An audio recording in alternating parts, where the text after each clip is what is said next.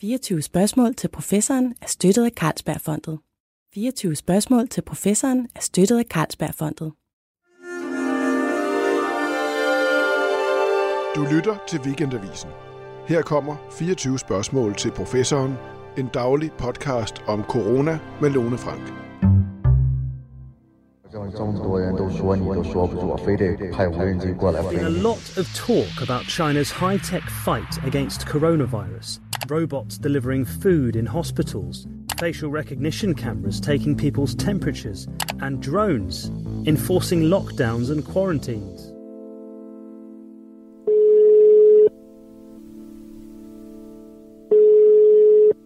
Det er Sune. Jamen goddag, Lone Frank her. Goddag, Lone Frank. Du er langt ude på landet, hører jeg. Jeg sidder ude på Tåsinge. Det er jo helt derude, hvor man ikke stort set ikke kan overvåge folk. Det må være dejligt.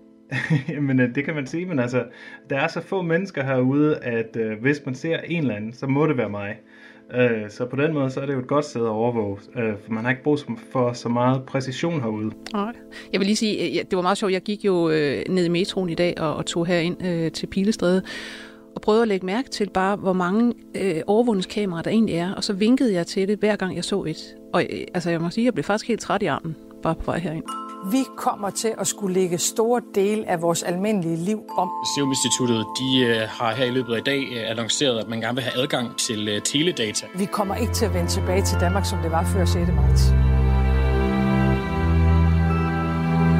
Det er mandag den 6. april. Boris Johnson, han er kommet på hospitalet med sin corona. Med alle de nedlukkede lande, der findes, ja, der er der 3 milliarder mennesker, som i øjeblikket er i en form for husarrest, som den franske sociolog Jean Viard siger i Weekendavisen i denne uge. Når verden diskuterer strategier for at bekæmpe covid-19, så fremhæver man hele tiden Kina og Sydkorea for at have inddæmmet sygdommen. De succeser, de bygger jo i høj grad på overvågning af borgere, og vi skal tale om det her med perspektiver for overvågning. Og det skal vi med dagens gæst, som er Sune Lehmann Jørgensen. Velkommen til dig. Mange tak. Du er professor ved DTU og ekspert i blandt andet netværksadfærd. Du har været med til at udvikle en app, som tyskerne vil rulle ud i deres oplukning af samfundet. Og du har en idé til en metode, Danmark måske kunne udrulle. Men før vi kommer til den, så lad os lige snakke om Kina først, og give os lige en indføring i, hvad er det egentlig, de har gjort der? For det er jo ikke et eller andet fancy nyt, de har stillet op, specielt til ære for coronavirus. Nej, lige præcis. Jeg tror, det er en vigtig pointe at ligesom understrege, at selvom vi selvfølgelig skal passe på, og at vi ikke ligesom skader vores frihedsrettigheder, når vi overvåger folk, så er det faktisk teknisk set ret svært at overvåge mange millioner mennesker. Så en af grundene til, at Kina de er så gode til det, det er simpelthen fordi, at de allerede har etableret et kæmpe overvågningsnetværk, som de ligesom har kunne bruge her i forbindelse med coronavirusen. Og prøv lige at forklare, hvad det egentlig er, de bruger af metoder. Jamen altså det første, som de har i Kina, som vi ikke helt har på samme måde her, det er, at de har sådan et nationalt ID, som binder alle IT-systemer sammen. Så det vil sige, når du er nede og køber ind, eller når du installerer en app på din computer, eller når du er på dit sociale netværk, dit online netværk, eller når du tager ned i fitnesscenteret, eller tager på lægebesøg, jamen så har du et ID, der binder det hele sammen, sådan så den kinesiske stat allerede kan overvåge det. Og det er så ligesom det, der danner rygraden for deres corona-overvågning, sådan som jeg forstår det. Og hvordan har de, altså de har jo så, kan man sige, har de tweaked det lidt, eller opgraderet det, eller hvad får de det til at gøre? Jamen altså, de har lavet sådan en health code, kalder man det, som er sådan en, i virkeligheden en gammel teknologi, der hedder en QR-kode, som de binder sammen med det her via deres betalingsapp, eller sådan noget i den retning.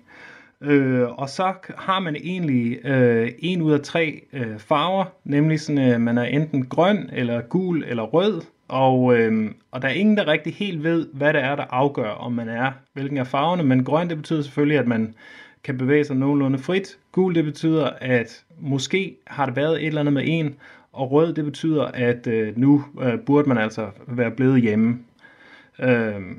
Så det er ligesom det, de laver. Så den her kode, den skal scannes alle steder, når man går ind og ud af sin bygning, hvis det er en stor bygning, man bor i, eller i butikkerne osv. Men så bygger det vel også på noget andet, man har i forvejen, nemlig en rigtig, rigtig stor politistyrke og styrke af folk, der kan skynde sig ind og forhindre de her røde små prikker i at gøre det, de ikke må. Ja, lige præcis. Og som jeg forstår, er der også en masse frivillige, der godt kan lide at hjælpe med til det her. Så selvfølgelig så er det ikke bare sådan, at de på en hensynsfuld måde får at vide, hey, måske er det en god idé, du tager hjem og bliver hjemme, men de bliver meget, meget, det er en meget alvorlig ting. Og plus, at der er hele det her citizen score, som de kører med, hvor jeg også antager, at hvis man ligesom har fået at vide, at man skal blive hjemme, og så er der et overvågningskamera, der spotter en et eller andet sted, så giver det nok nogle minuspoint på den balance. Ja, det har man jo så hørt om før, det her med minuspoint, det er, ja, så kan dine børn eventuelt ikke komme på det universitet, de gerne vil, du kan ikke låne penge, du kan ikke det ene og det andet og det tredje, så det er simpelthen en mega autoritær måde at gøre det her på, og det kan så kobles op til alt muligt, som for eksempel en pandemi.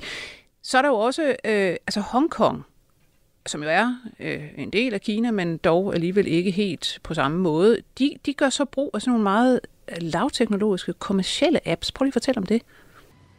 Jo, men det er meget sjovt, men altså en jeg kendte, snakkede jeg med, hvor at han havde en bekendt, der boede i Hongkong, og da den her person kom tilbage til Hongkong efter at have været i Kina, så fik han simpelthen et opkald fra grænsepolitiet, der sagde, vi vil gerne være venner med dig på WhatsApp. Altså, vi vil ind i din adresseliste. Og så skal du tænde for den knap, der siger location sharing. Altså, du skal dele din lokation med os. Og så skal den ellers forblive tændt, og så skal du blive i din lejlighed, som i det her tilfælde var cirka 10 kvadratmeter stor, en af de der sådan helt vildt små lejligheder, og så skal du så skal du opholde dig der nu de næste 14 dage. Og så, fordi at det er Facebook, der laver WhatsApp, så vil de gerne have, at det ikke virker for overvågningsagtigt. Så når du deler din location med nogen på WhatsApp, så skal der altså tændes, så slukker den automatisk efter 8 timer. Så den her person skulle altså sidde i sådan en mikroskopisk lejlighed, og så hver 8. time, uanset om man havde lyst til at sove eller hvad, så skulle man lige vågne op og så tænde for den her location sharing. Ja, det lyder jo altså også meget indgribende, ikke? Altså må man sige. Altså et andet sted, hvor man i høj grad er blevet lovprist for ligesom at bygge på frivillighed, og folk, der har installeret apps og ligesom selv kan følge med i, krydser jeg nu vej med en smittet osv., det er Sydkorea, som vi ikke skal gå nærmere ind i her. Men jeg synes lige, vi skal bruge det til at glide ind i et klip fra et pressemøde, hvor Mette Frederiksen hun lige blev stillet et spørgsmål. Det kommer her.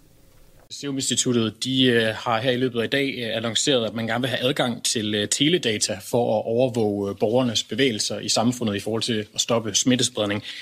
Bakker regeringen op om, at det er en god idé at overvåge borgerne med teledata? Altså generelt står vi jo i den situation, at hele verden skal forholde sig til en virus, som vi ikke har stået over for før. Og der er det selvfølgelig oplagt at søge empiri, så vi bliver klogere, og at vi kommer til at kende den her epidemi på bedst mulig vis, sådan at vi, også når vi er over på den anden side af det her, kan tilrettelægge vores indsats klogt i forhold til, hvad der måtte ske i fremtiden. Så generelt bakker vi selvfølgelig op om, at der søges viden i de forskellige faser, vi er inde i. Ja, altså det her med, er det klogt at bruge teledata til at overvåge borgerne i Danmark? Fortæl mig lige først, hvad er det egentlig for teledata, vi snakker om her? Ja, det er netop, synes jeg, en helt vildt vigtig pointe i den her debat på en eller anden måde, som vi kan se bare med vores diskussioner af Kina og Hongkong allerede, at der er masser af måder at bruge telefoner til at overvåge folk, at der kommer alle mulige signaler ud fra dem. Og det, der ligesom er ideen her i Danmark, det er faktisk at kigge på nogle data, som er fuldstændig anonyme. Så i Danmark, det der er planen at kigge på, der er ikke nogen, der er startet endnu, men det er at kigge på det, der sådan inden for teleindustrien hedder origin-destination-matricer. Det vil altså sige, at man teleoperatørerne, de ved jo, hvor folk er hele tiden. Sådan er det, og det er de nødt til at vide, fordi at ellers så kan de ikke sende opkaldene hen til folk.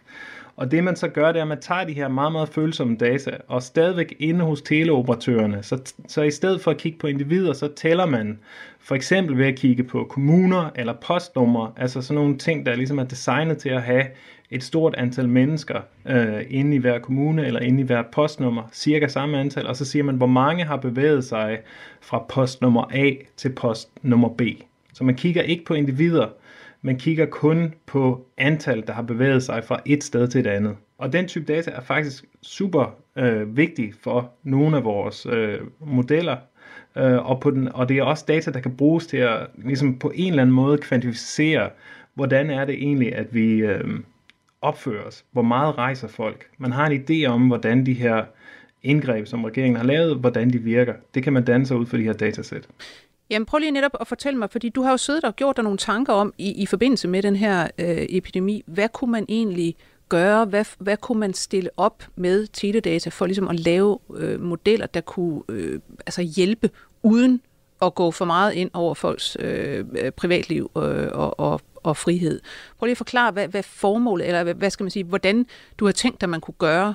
Det her, det var noget, hvor man skulle tænke rigtig grundigt over, om man havde lyst til at gøre det, og om privacy implikationerne i det, men hvis nu, at jeg slet ikke skulle være urolig over privacy, og vi ligesom kunne overvåge helt igennem, så synes jeg, at det kunne være ufattelig nyttigt at ligesom kigge på det sociale netværk. Og det er selvfølgelig jo delvis fordi det er det, som jeg er ekspert i, ikke? Men ud fra de her bevægelsesmønstre, så kunne man forestille sig, og nu skal jeg nok forklare det senere, men der kunne man forestille sig at danne sådan et socialt netværk over alle i Danmark, og hvordan de mødtes hen over tid. Okay. Og den måde, som jeg vil gøre det på, det er, at noget af det forskning, vi har lavet, der har vi vist, at selvom at teledata, man ved ikke præcis, hvor folk er fra teledata. Man ved, hvad for en telemast man er knyttet til. Men de er relativt langt væk fra hinanden, specielt ude på landet. De er lidt tættere inde i byen.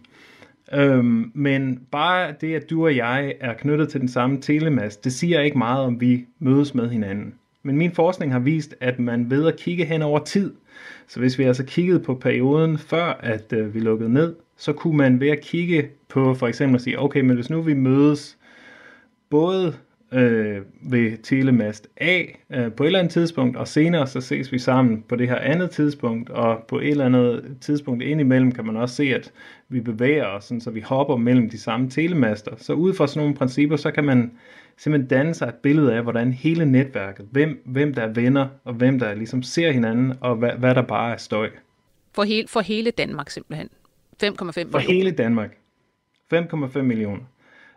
Og det skal lige siges, at sandsynligvis så har både Facebook og Google netværk allerede nu, der minder om det her. Det man så dernæst kunne gøre, det var, at hvis man så havde det her netværk, så kunne man jo så kigge på de aktive data fra masterne hen over tid. Og så kunne man ved at lave en hypotese om at sige, dem der ligesom kender hinanden og er på samme telemast, der er en god chance for, at det her link i netværket, det er aktivt lige nu. At de her folk, de rent faktisk mødes med hinanden. Så kunne vi altså ikke bare have et netværk af alle danskerne, men vi kunne også have et netværk af, hvem der mødes hen over tid. Og det så kan bruges til er for eksempel, at når man får at vide, okay, nu lukker vi hele landet ned, man må ikke mødes, vi skal have bekæmpet den her smitte osv. osv. Nu vil vi så til efter påske og lukke lige så stille op igen.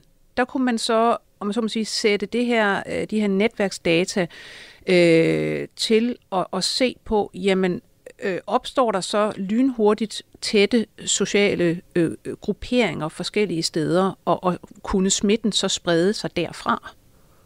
Ja, lige præcis. Altså det, der ligesom man skal tænke over, det er jo, at det her netværk, jeg lige har beskrevet, det er det, som er sygdommens verden. Det er det, hvor sygdommen ville kunne brede sig.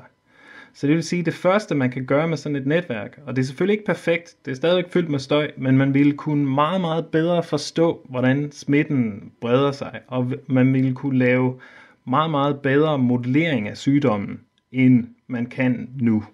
Ja, fordi man kan sige, altså det her med epidemiologerne sidder jo i dag og laver nogle modeller, som man må sige er, altså de er meget, meget forenklede, forsimplede i virkeligheden i forhold til, hvad der faktisk sker derude. Og derfor har man måske også altså meget dårlig styr på i virkeligheden, hvad er mørketallene, hvor hurtigt spreder smitten sig, og gør den det særlige steder, og gør den det ikke andre steder.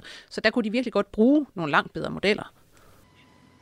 Ja, man kunne i hvert fald blive meget, altså man kunne simulere forskellige scenarier, man ville kunne forstå mulighederne for smittespredning meget mere. Det her datasæt ville ikke fortælle noget om mørketallet. Det er man nødt til at lære om på andre måder, men man kunne sige, hvis nu mørketallet var det her, så hvordan ville det se ud? Så man ville ligesom kunne lave nogle meget mere præcise og detaljerede epidemiologiske modeller. Ja, det er jo alt sammen mega interessant, og der skulle man bare lige have tilladelse til netop at tappe de her teledata. Og der synes jeg lige, at vi skal høre et klip, som siger noget om, hvad sker der, når man først faktisk tiltager sig rettigheder til sådan noget. There is a great concern that when government gets new powers in a crisis, government never gives those powers away, even when the crisis ends. So, for example, in the wake of the 9/11 attacks, the United States created vast new surveillance powers. 19 years later, those powers are still very much in the hands of the US government. Det var en amerikansk advokat, som er med i Electronic Frontier Foundation, og så, som han siger, når regeringer tiltager sig forskellige rettigheder, gerne i forbindelse med kriser, så har de meget, meget svært ved at afgive de rettigheder og de muligheder for overvågning igen. Og altså det er vel det, vi også ser hen mod, hvis man kigger på, hvordan vil samfund eventuelt forandre sig på baggrund af denne her krise, så må vi vel altså se på, noget af det, vi kunne forandre, det er graden af overvågning, og hvad man bruger overvågning til, hvor frivilligt det kan være, og hvor påtvunget det kan være. Hvad sidder du og tænker om det, som en af dem, der ligesom kan tilrettelægge, hvordan vi skal overvåge folk? Ja, altså der vil jeg sige, at for det første, så har jeg set en lille smule gennem al den her proces, om hvor gode vi egentlig er til at passe på de her ting i Danmark. Så jeg vil sige, at i forhold til det danske tilfælde, så synes jeg faktisk, at vi er enormt gode til at passe på folks data her i Danmark. Og der er ikke nogen, som har syntes for eksempel, at min idé her, det er noget, vi bare lige skulle skynde os ud at gøre. Og det mener jeg sådan set heller ikke selv. Altså, jeg har på ingen måde lyst til ligesom at stå som afsender på en eller anden ny totalitær overvågning, som nu kommer til at skulle overvåge mig og min familie og mine børn også. Så hvis vi skulle gøre sådan noget, eller det jeg havde foreslået, så skulle vi også tænke over, hvordan, altså nummer et, er det noget vi har lyst til at gøre? Er det noget, hvor at de fordele vi får ud af det, de lever op til de ting, som vi sætter på spil for at sætte sådan noget her i gang.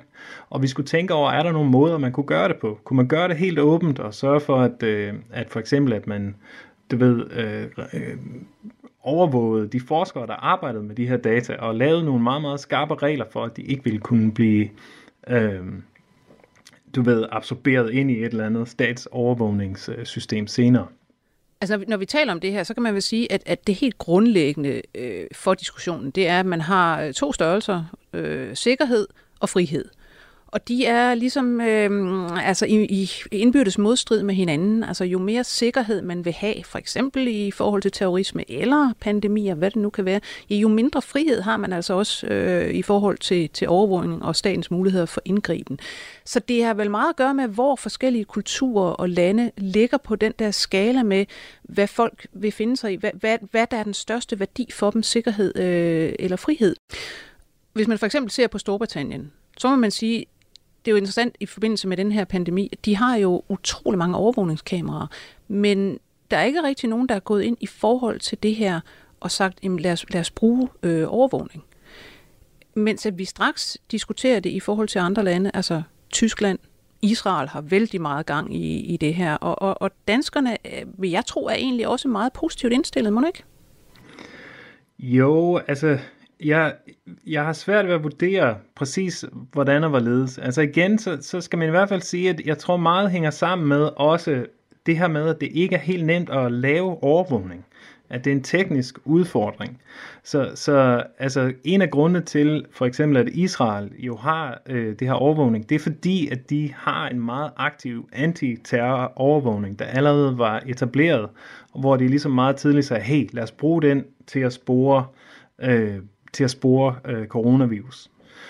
Og i de lande, der ligesom ikke har de her centrale overvågningsmuligheder eller etablerede systemer, heldigvis, så betyder det, at vi har lidt tid til at tænke over det, mens at man bestemmer sig for, om det overhovedet er noget, man har lyst til, ikke?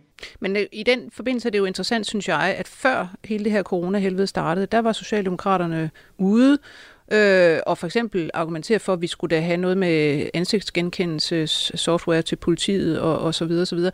Der er jo allerede gang i en overvågningsdiskussion, som hele tiden bygger på sikkerhed, om det så er for terrorisme. Og nu kan man sige, efter denne her, når vi kommer ud på den anden side af den her, hvor lang tid det så end varer, altså der er jo masser af røster i befolkningen og medierne og så videre, som nu taler om, at netop se mod Sydkorea, altså vi skal for alt i verden beskytte os mod denne her sygdom. Altså jeg kunne forestille mig, at vi kommer ud på den anden side og er meget mere villige til at netop indgå i forskellige overvågningsscenarier. Jamen jeg synes det er ufatteligt komplekst det her, ikke? Fordi at ligesom jeg påpegede før, vi er allerede frivilligt overvåget af vores online sociale netværk. Der er masser af folk, som ikke har noget problem med at give data til store amerikanske firmaer, Google og Facebook og så mange andre. Og det gør amerikanerne i øvrigt også. Amerikanerne har jo er jo meget mindre reguleret, og der er meget mere data om amerikanernes bevægelsesmønstre, end der er om danskernes derude, fordi at vi trods alt har nogle lovbeskyttelser gennem EU. Så der er ligesom det her med, at vi allerede er overvåget. Men nu er så spørgsmålet om, skal den danske stat så gå med i det? Skal vi have en ekstra en, hvor vi også har adgang til at se, eller har lidt bedre adgang til at forstå, hvad det er, der foregår? Og jeg ved det ikke. Altså personligt så bryder jeg mig ikke om tanken om at blive overvåget, og jeg falder nok hen mere i den her frihedstanke end i den anden.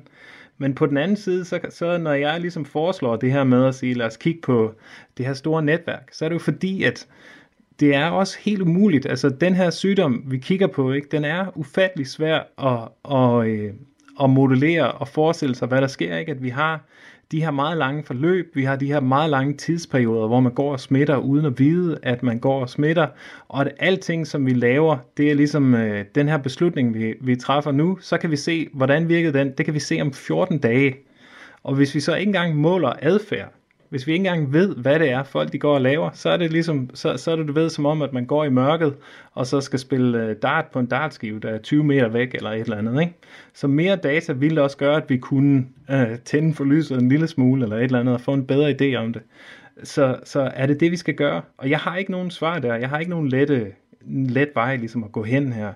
Jeg tror, vi er nødt til at tage diskussionen, og det er også derfor, jeg ligesom bringer den her idé frem, selvom jeg ikke nødvendigvis mener, at det er den rigtige. Det er fordi, vi er nødt til at snakke om og sige, kunne det være fedt? Hvad synes folk om det? Ja, og det kan blive en meget, meget interessant diskussion på den anden side om netop sikkerhed eller frihed. Tusind tak, fordi du medvirkede i dag, Sune Lehmann Jørgensen. Tak, fordi jeg måtte komme. Professor ved DTU og ekspert i blandt andet netværksadfærd. Jeg skal sige, at vi som sædvanligt var produceret af Birgit Nissen, Anders Dein, Amelie Sroll-Munk, og at jeg selv hedder Lone Frank, og siger på genhør.